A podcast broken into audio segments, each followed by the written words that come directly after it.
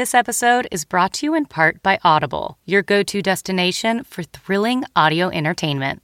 Whether you're looking for a hair raising experience to enjoy while you're on the move or eager to dive into sinister and shocking tales, Audible has an exclusive collection of thrillers from best selling authors that will keep you on the edge of your seat, like The Guest List by Lucy Foley. Experience stories like never before where every chilling detail is brought to life by captivating sound design. Plus, as an Audible member, choose one title a month to make yours forever. And now, new members can try Audible free for 30 days. Just visit audible.com slash WonderyPod or text WonderyPod to 500 500. That's audible.com slash WonderyPod or text WonderyPod to 500 500. Good evening. There's a lot of breaking news as we come on the air tonight, including possible new cases of that deadly virus from China right here in the U.S. But we're going to begin tonight with a dramatic day in the Senate impeachment trial. The House managers prosecuting President Trump spent their second day of arguments laying out their case for Article 1 and how they say the president abused his power. The president is taunting Democrats for refusing to make a deal allowing him to call witnesses in exchange for letting them call his top aides. This is a new poll suggests a majority of Americans from both parties want to hear that new testimony. Tonight, we're learning when the president's lawyers could start making their own arguments, and it can't come soon enough for the president, who has spent his time launching an escalating series of attacks on Twitter. Nancy Cordes is on Capitol Hill tonight. Nancy? Norah, the House impeachment managers spent today arguing that the president didn't just abuse his power to help his own reelection, but that he did it by employing a Russian narrative that his own aides had tried and failed to debunk.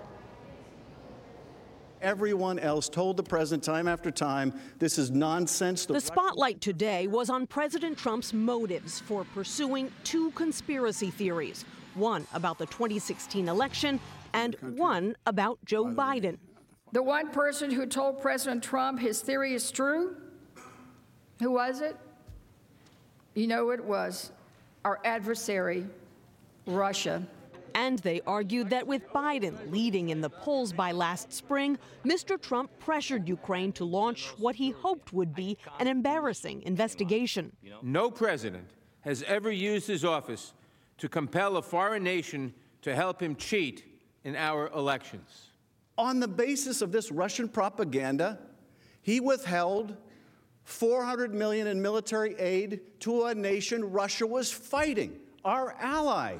The president defended himself once again today in a torrent of tweets. One Trump confidant tells CBS News that GOP senators have been warned vote against the president and your head will be on a pike. So far, their heads appear to be safe. So far, what uh, Schiff has said, uh, we've heard before. I didn't hear anything new. They're already repeating the made for 13 hours yesterday. The same Republicans saying they heard nothing new just voted nine times on Tuesday to hear nothing new. Democratic Even leader Chuck Schumer trial. cited a new Reuters poll showing 7 in 10 Americans want the trial to feature witnesses. Everyone here who's elected has some duty to listen to their constituents. Their constituents are saying witnesses and documents. Nancy joins us from the Hill, and the Democrats have had two days now to make their case. Do we know when we'll hear from the president's legal team? Well, the Democrats get one more day tomorrow, which would put the president's defense team up at bat on Saturday. But there are some concerns that their arguments won't get as much attention if they deliver them on the weekend. So there's now some talk, Norah, of a shortened Saturday session, leading to the defense team kicking off its arguments in earnest on Monday. All right, Nancy, thank you. Now to that deadly virus from China. Tonight, the CDC is sounding the alarm and issuing its most urgent travel warning to stop the spread right here. But there are now two more possible cases in the U.S., one in Los Angeles, another in Texas. The death toll is up to 18, with more than 600 people infected. Carter Evans has the very latest. Today, a Texas A&M student showing possible coronavirus symptoms put the College Station community on edge. If there's a confirmed case, uh, contact tracing will begin, uh, and all contacts will be monitored for development of symptoms. In Wuhan, China, where the virus first emerged, police barricaded roads, blocked access to trains, and patrolled the airport as the city shut down in an effort to contain the virus. Inside hospitals, people are scrambling for screenings, and at supermarkets, worried residents cleared shelves. The streets of this typically vibrant community are now a ghost town. Chinese authorities are ordering similar shutdowns in the nearby cities of Huanggang and Ezhou, affecting nearly 20 million people. That's more than the populations of New York City, Los Angeles, and Chicago combined. China's capital, Beijing, canceled major events around the Lunar New Year holiday indefinitely as the virus spreads to eight countries, sickening more than 600. In Boston, Moderna Therapeutics has ramped up its research to create a vaccine specific to the new virus. The company is partnering with the National Institutes of Health, which says a vaccine could be ready for human testing in as few as three months. There are certainly unknowns. There are certainly risks with moving quickly in a vaccine. But if we don't move now, uh, there's a chance that if things spiral out of control, we won't be able to respond fast enough. And Carter joins us now from Los Angeles International Airport, which is one of five screening checkpoints in the United States for passengers arriving from China. So, Carter, have there been any positive cases there at LAX? Well, there was a big scare last night when a sick passenger arrived on a flight from Mexico. But the health department here says it's monitoring and testing a few individuals. Still, so far, no positive cases of the coronavirus. All right, Carter, thank you. Today, the highest ranking pharmaceutical executive to be convicted in the opioid crisis was sentenced to five and a half years in prison. Prosecutors say John Kapoor orchestrated a bribery and kickback scheme to get doctors to prescribe his company's painkiller. Anna Werner reports on the case. 76 year old John Kapoor is the founder of Insys Therapeutics, which prosecutors said aggressively marketed Subsys, a potent opioid painkiller which was FDA approved only for breakthrough cancer pain. According to the FDA, more than 8,000 people died from the drug, including 32 year old Sarah Fuller, says her mother, Deb Fuller. They all got away with murder because it's exactly what they did, because there's more than Sarah that died from it. Last year, Kapoor and five other former Insys company executives were found guilty of a nationwide conspiracy to boost sales. It was the first successful criminal prosecution, holding pharmaceutical executives accountable for the opioid crisis. Insys Therapeutics, that is our name. Prosecutors presented this rap video during the 10 week trial as evidence. Employees of the company were featured in the video. Prosecutors say Insys bribed doctors by paying them for sham speaking engagements. Sentences for the five other company executives ranged from a year and a day to 33 months, Norah. All right, Anna, thank you. Well, tonight, fire officials in Australia have located the wreckage of an aerial tanker that crashed, killing three American firefighters. They were flying a C 130 tanker like this one, trying to douse pockets of wildfire that could not be reached on the ground. The Americans have not been identified, but CBS News has learned they were in their 40s. Their families are flying to Australia. The wildfires have burned 25 million acres, an area larger than the state of Indiana. Three days before music's biggest night, the suspended executive who was in charge of the Grammys gave an explosive interview to CBS News, claiming that the awards nominations are rigged by board members in secret meetings. Here's Vladimir Duthiers. The music world's biggest award show is reeling from Deborah Dugan's nomination rigging allegations. Yes, and in that room, not only are there trustees that have uh, conflict of interest on particular artists that are nominated, but more importantly, there are even artists that are nominated that are in the room. Uh, so for me, that's just such a blatant conflict of interest. And the Grammy goes to. Dugan claims one 2019 Song of the Year finalist shouldn't have been a nominee and was actually ranked 18th out of 20.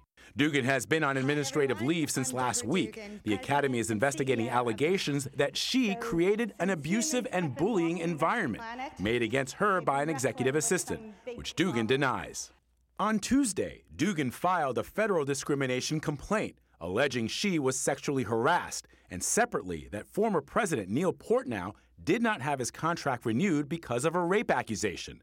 Portnow told CBS in a statement that he was exonerated after an investigation, saying there was no basis for the allegations, and once again, I deny them unequivocally. There's a bit of a haze around the Grammys this year. Matt Belloni is the editorial director for The Hollywood Reporter. The allegation is that there is a second level of these committees that essentially doctor the voting in order to get certain artists nominated and performing on the show. And if that's true, then that is a giant scandal. We reached out to the Recording Academy for reaction to Dugan's latest comments, but haven't heard back. Previously, the Academy said it immediately launched investigations into the complaint against Dugan, as well as her accusations. Norah, we should disclose the Grammy Awards show airs Sunday on CBS. All right, Vlad, thank you. Tonight, there are emotional family reunions as nine parents deported by the Trump administration and separated from their children return to the U.S. Almost 3,000 children were taken away from their parents in the spring of 2018. Manuel Bojorquez was there as one father was reunited with his son in Los Angeles. David Zoll's tears came spilling out after waiting nearly two years for this moment to hug his nine year old son Byron. Muy emocionado, muy contento. Contento. Zoll marveled at how much his son has grown during the time he stayed with a host family in Texas. Más grande. Cuando lo estaba chico, así. I know. Zoll was one of nine parents who arrived in Los Angeles early this morning after a court mandated return. The parents had been detained and then deported to Central America without their children in 2017 and 2018. But in September, a federal judge ruled that many of the parents had been given false information and, in some cases, pressured into waiving their rights. Fernando, a father from Guatemala, was greeted by his wife and three daughters. The family sought asylum at the U.S. Mexico border after his teenage son was murdered. But not all parents had their children waiting at the airports, and some are across the country under government care or with sponsors. Leticia hopes to be reunited with her son in New York soon. She said she can almost feel his hand. The parents are here on so called humanitarian parole, which does not guarantee that they or their children will be allowed to remain in the U.S. permanently. But now they can wait together as their asylum cases are processed. Norah? All right, Manny, thank you. And there's news tonight that will hit many Americans right in the wallet. FICO, the most widely used credit score in the country, is changing the way it calculates customer scores, and that will make it harder for millions to get loans. FICO will grade customers with growing debt and missed payments more harshly, and unsecured personal loans could also hurt your score. As a result, FICO says about 40 million people will see their credit scores drop by 20 points or more. But there's also a flip side to this. Another 40 million who already have high scores will see theirs improve, and that's going to increase the gap between those who are considered to have good and bad credit. Journalism has lost a giant. Jim Lehrer died at home today. The longtime anchor of PBS's NewsHour was 85 years old. Lehrer also moderated debates in seven straight presidential elections following this one rule it's not about me, it's what the candidates say that matters. Jan Crawford looks back. Good evening, I'm Jim Lehrer. He was a legend in news, guided by unshakable principles. Listen to all sides. Viewers are as smart as the journalists. And above all, in his words, I am not in the entertainment business. In 1973, his gavel to gavel coverage of the Watergate hearings you swear that the evidence led to his longtime partnership with fellow journalist Robert MacNeil. We think it is important that you get a chance to see the whole thing and make your own judgments. Over four decades, Lehrer's interviews with world and national leaders always went straight to the point. Would you acknowledge, though, Mr. President, this is very serious business, uh, this charge against you that's been made? And I will cooperate in the inquiry of it. He moderated 12 presidential debates, more than any other journalist. And let's begin with jobs. In a TV appearance just last month, he critiqued the media coverage of President Trump. We haven't figured it out. Maybe a good place to start is with the principles he left us with. I'm Jim Lehrer. Thank you and good night. Jan Crawford, CBS News, Washington. Our own Bob Schieffer perhaps summed up how we all feel because Lehrer was a trusted friend to many of us and a role model to us all. Michelle Carter, the 23 year old Massachusetts woman who, through a series of texts, pushed her boyfriend to kill himself, is free tonight after serving less than a year in prison. Carter had been sentenced to 15 months for involuntary manslaughter, but was released early for good behavior. A new study out finds most Americans feel lonely, and our modern connected world isn't helping. Researchers questioned some 10,000 people about their lives. Their responses troubling. Nearly two thirds of Americans are lonely, feeling left out, poorly understood, or lacking companionship. Men were found to be more lonely than women. A surprising finding the younger you are, the lonelier you might be. Nearly 70% of working millennials report being lonely, compared to 49% of baby boomers. Social media users are particularly lonely. 73% of heavy users are lonely, 52% of light users. Experts call this an urgent time for the study of loneliness, that in person connections are what really matter. Sharing time to have a meaningful interaction and a meaningful conversation, to share our lives with each other. These are the keys to tackling loneliness. They live in every big city in shelters and cars or on sidewalks. They're ignored by most. But a father and his 10 year old son are determined to change that. Here's Mireya Villarreal. It's 126. A lot of people have ate already. Chase and his dad, John Hanson, search the streets of Salt Lake City every weekend for the perfect person to take to lunch. The only requirement is that they're homeless. Is there a point where you are nervous, especially with your your 10 year old son? Um, you know, there's been a few moments that I've that I've been, you know, you feel that warning in your heart. My name's Monique. John and Chase started what they call Project Empathy four years ago. It's all about sharing a meal with someone, listening to their story, and figuring out how they can help. The homeless took me in more than the people I actually knew here. Their meeting with Monique was brief. How do you stay in touch with her? Sometimes we can't. That's a challenge. There's oftentimes what you have is a moment in time where you're just intentional and deliberate. Sometimes you can't do more than the now. Mike Campbell is someone they did stay in touch with. He was one of the first people they took to lunch. I, I developed a friend in John, and finally I learned how to be a friend. Mike has two sons who live with his ex wife. I have a single man tent. He lives in a small tent south of Salt Lake. It's a way to get by until I can get back to, to a place where I can provide a place for my boys and I to live together. It's like really slippery. There's John and Chase know they can't solve the homeless problem everywhere. Yeah. They're just hoping empathy will catch on. We could and we will succeed if we have other people come out and help. Mireya Villarreal, CBS News, Salt Lake City, Utah. Imagine if more of us did that. It's an incredible gift and great amount of empathy. And on tomorrow's CBS Evening News, watch a nine year old's eyes light up. And there's quite a backstory to this. Steve Hartman strikes up the band on the road. And that's tonight's CBS Evening News. I'm Norah O'Donnell in Washington. We'll see you back here tomorrow. Good night.